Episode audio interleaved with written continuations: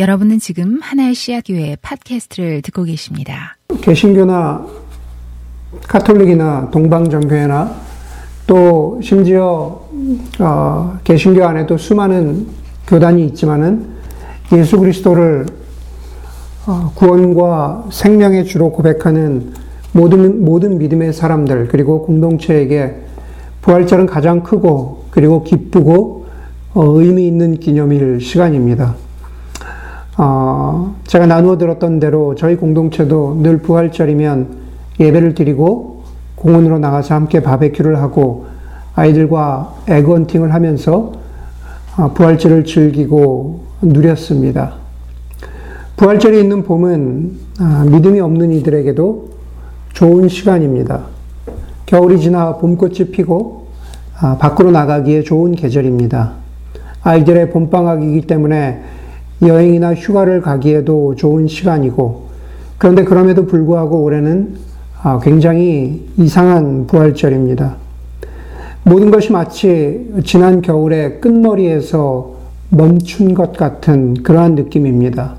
겨울은 지나갔지만, 그리고 봄이 왔지만, 우리의 마음은 아직 춥습니다. 마음의 겨울이 아직 끝나지 않았습니다. 제가 좋아하는 설교자 중에 한 분인 아, 토니 캠폴로의 가장 유명한 설교 가운데 하나가 그 설교의 제목이 이렇습니다. It's Friday, but Sunday is coming.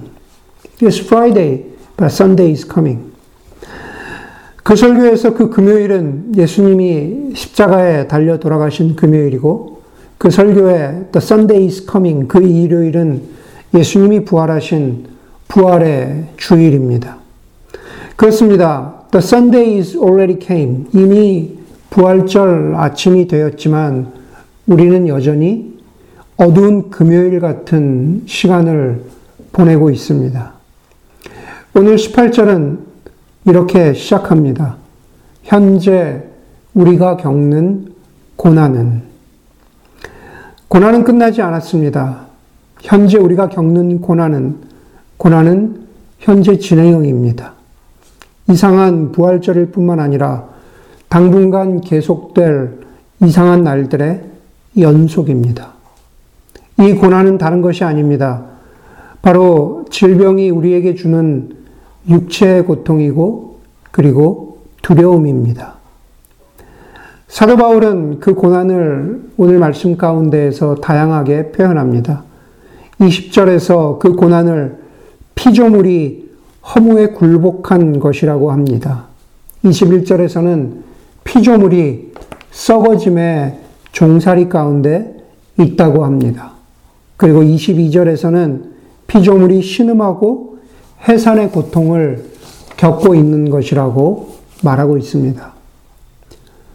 무엇이라고 말하든 간에 그것은 고난입니다. 그것은 지금 우리가 겪고 있는 고통이고 질병이고 두려움이고 아픔이고 그리고 불편입니다. 우리는 살아가면서 정말로 너무 분명한 경우가 아니고는 우리에게 닥친 불행에 대하여 남 탓을 하고 반대로 행복과 성공에 대해서는 자신의 공으로 돌립니다. 지금도 마찬가지입니다. 우리 가운데 누구도 지금 지나가고 있는 이 시간이 나 때문이라고 여기는 사람은 없습니다.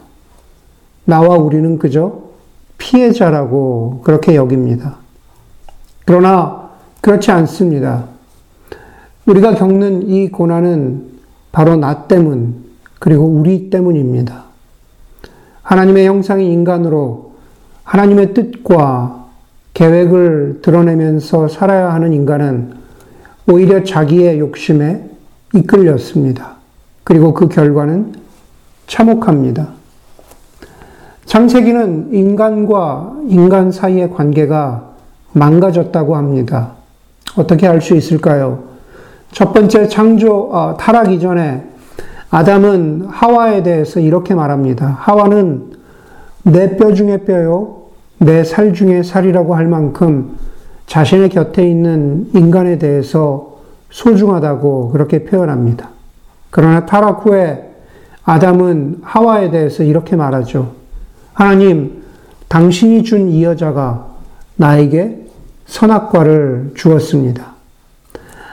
그 말 뜻은 자신은 잘못한 것이 없다고 발뺌을 하면서 당신이 나에게 준 이 여자, 이 여자가 바로 고통의, 아픔의, 두려움의, 불편의 근원입니다. 라고 남 탓을 하고 있는 겁니다.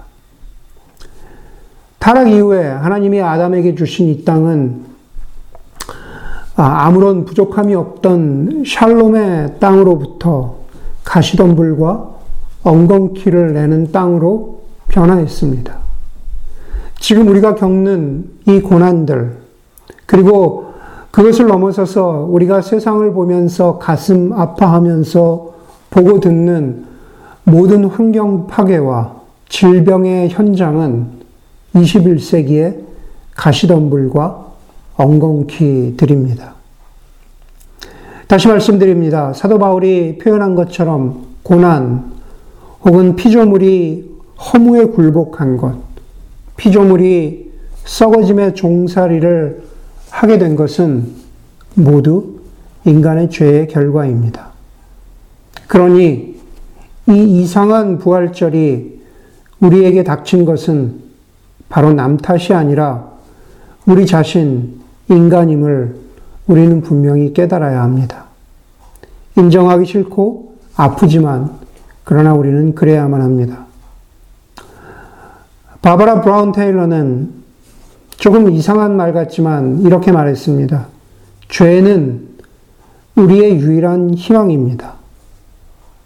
이를 바로잡기 위해서는 무언가 문제가 있음을 인지해야 하기 때문입니다. 어떤 도움도 필요 없다는 일을 도울 방법은 없다고 했습니다. 어떤 도움도 필요 없다고 하는 사람, 그것은 바로 나는 잘못이 없다. 그러나 나는 회개할 일도 없다고 하는 그런 사람, 그런 인간입니다. 잘못이 없다, 회개할 일이 없다, 죄가 없다라고 한다면은 그렇다면 어떠한 도움도 얻지 못합니다.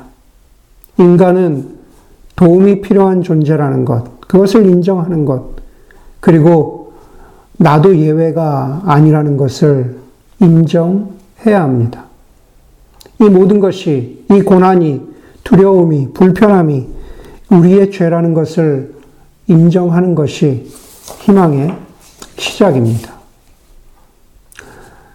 성 어거스틴은 펠릭스 쿨파라는 라틴어 구절을 남겼습니다. 그 단어를 번역하면 복된 타락 혹은 행복한 죄라는 뜻입니다.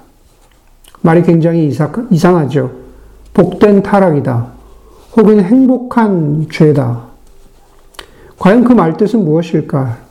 어거스틴은 하나님께서 악으로부터 선을 이끌어내는 것이 더 좋다고 판단하셨다라는 그의 명언에서 이 구절을 말합니다. 악으로부터 선을 이끌어내는 것이 더 좋다. 악으로부터, 다시 말해서 죄로부터 선을 이끌어내야 합니다. The goodness, 선이라는 것은 다름 아닌 은혜입니다. 죄는 나쁜 것이지만 그 죄를 인정하는 고민과 회개로부터 은혜가 나옵니다. 죄로부터 우리가 은혜를 누릴 수가 있다면 죄는 나쁜 것이지만 경우에 따라서 죄는 복된 타락이 될 수 있고 행복한 죄가 될 수도 있다라는 그러한 의미입니다. 그래서 강화도 시인으로 유명한 한민복 시인이란 분은 죄라는 시를 다음과 같이 짧게 그러나 강렬하게 표현했습니다. 오염시키지 말자, 죄란 말. 칼날처럼 섬뜩 빛나야 한다. 건성으로 느껴 죄의 날 무뎌질 때 삶은 흔들린다. 그렇습니다, 여러분. 죄라는 단어는 오염되어서는 안 됩니다. 죄라는 단어는 정말로 날카롭게 날선 칼날처럼 섬뜩하게 빛나야 합니다. 그러나 반대로 죄라는 단어가 저와 여러분들의 인생에서 무뎌지면 우리의 삶은 희망이 없습니다. 은혜를 얻을 길이 없습니다. 19절을 함께 보기를 원합니다. 19절에 보면 피조물은 하나님의 자녀들이 나타나기를 간절히 기다리고 있습니다. 라고 말합니다. 피조물은 이 온 창조 세계, 지금 우리가 살아가고 있는 세상을 말합니다. 바로 이 온 세상이 하나님의 자녀들이 나타나기를 간절히 바란다는 것은 과연 무슨 뜻일까? 과연 그것은 무슨 말일까? 그것은 인류가 회개하고 하나님 안에서 다시금 하나님이 주시는 새로운 생명, 하나님만이 주시는 하나님 나라의 새로운 질서를 회복하는 새로운 삶 가운데로 들어가는 것을 말합니다. 하나님의 형상인 인간에게 주신 조화, 균형, 나눔, 사랑의 가치대로 살아가는 것을 말하는 겁니다.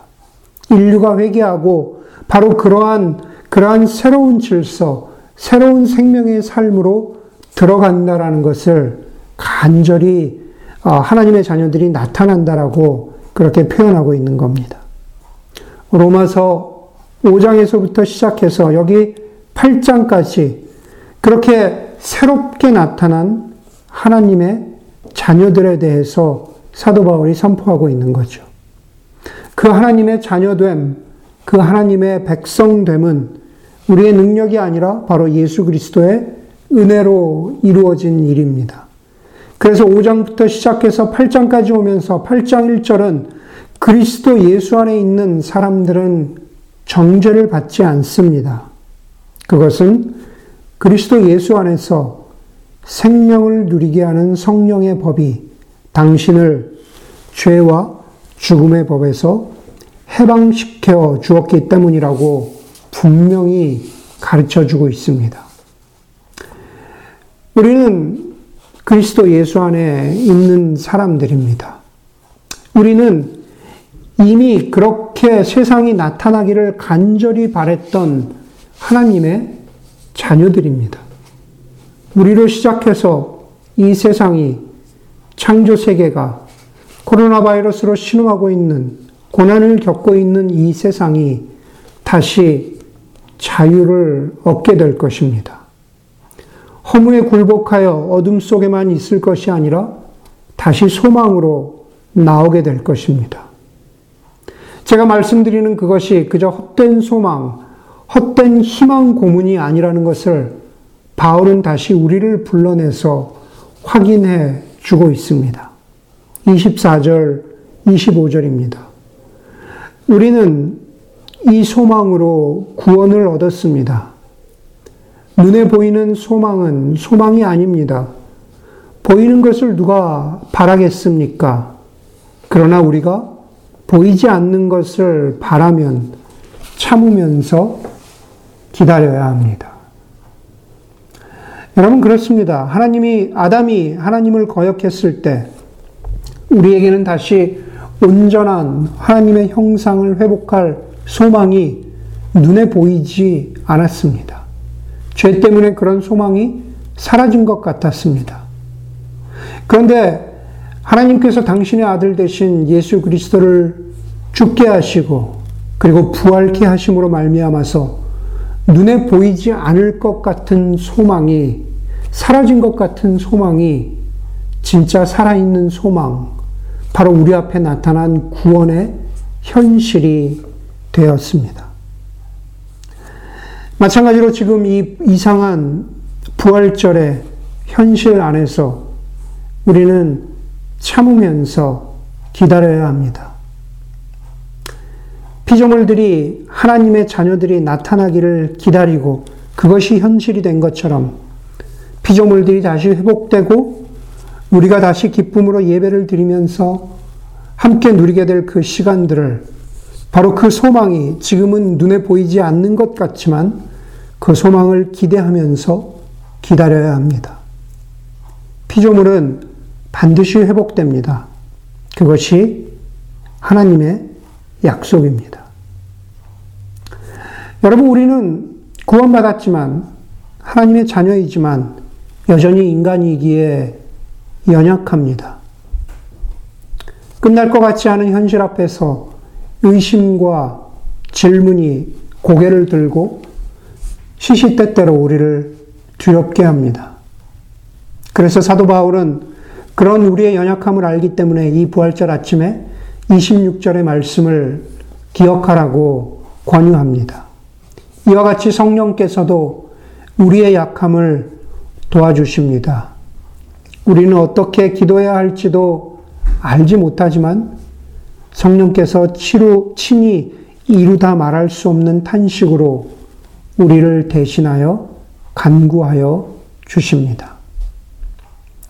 여러분, 우리 모두는 여전히 두렵지만, 그러나 그럼에도 불구하고 이 부활절의 예배로 모였습니다. 그리고 여전히 우리는 순간순간 어떻게 기도해야 할지 모르지만, 말씀을 듣고 또 부활의 성찬에 함께 참여, 참여합니다. 우리가 입술로 무엇인가 고백할 수 없을 때, 우리가 입술로 무엇인가 간구하지 못할 때, 다른 것들이 우리의 기도를 대신할 수 있습니다. 바로 오늘의 이 성찬이 우리에게 기도가 됩니다. 바로 우리가 참여하는 성찬이 우리를 위해서 대신 간구해 주시는 성령 하나님의 도우심이 됩니다. 여러분, 요한복음에 보면 예수님이 부활하셔서 제자들이 있는 곳에 나타나시죠. 그리고 그 제자들 중에는 아직 예수님의 부활을 믿지 못하던 도마가 있었습니다. 바로 그 부활을 믿지 못하던 도마에게 예수님이 이렇게 말씀하십니다. 너의 손가락을 이리 내밀어서 내 손을 만져보고 내 손을, 너의 손을 나의 옆구리에 넣어 보아라. 그래서 의심을 떨쳐버리고 믿음을 가져라. 라고 그렇게 말씀하십니다. 예수님은, 아, 도마는 손을 내밀어서 예수님의 아, 손을 만져봅니다. 예수님의 손의 못자국을 만져보고 창에 찔리신 그러한 옆구리를 확인합니다. 그리고 예수님을 향해서 나의 주, 나의 하나님이라는 믿음의 고백을 드립니다. 어떤 사람은 간혹 이렇게 말합니다.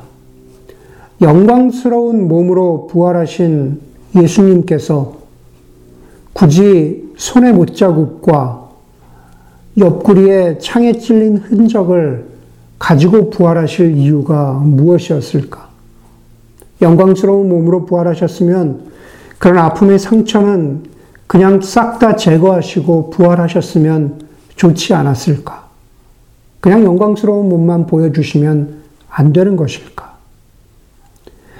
예수님이 손의 못자국과 옆구리에 창에 찔린 흔적을 가지고 부활하신 것은 그것은 우리가 살아가는 고난과 그리고 아픔을 기억하신다는 의미입니다. 영광의 모습만 가지고 계시지 않고 고난과 아픔의 흔적을 가지고 계신 예수께서 이루 말할 수 없는 탄식으로 우리를 위해서 기도하신다고 하실 때, 우리를 위해서 기도하신다는 그 기도와 탄식은 정말로 진실이 되고, 그리고 그 고난과 아픔의 흔적을 가지신 예수가 부활하셨을 때, 우리와 또한 더불어서 창조 세계의 회복과 자유는 살아있는 약속이 되는 것입니다. 우리는 이 아침에 성찬으로 우리의 기도를 대신합니다. 우리는 성찬에 참여하면서 우리를 구원하셨고 지금 이 고난을 지나가게 하실 것이고 회복시킨다고 약속하신 예수님의 약속과 부활을 믿습니다. 이상한 부활절을 지나고 있지만 그래서 예수님의 부활은 더 선명하고 아름답게 말씀과 성찬이라는 우리의 예배, 예배 속에서 기억되어야 합니다.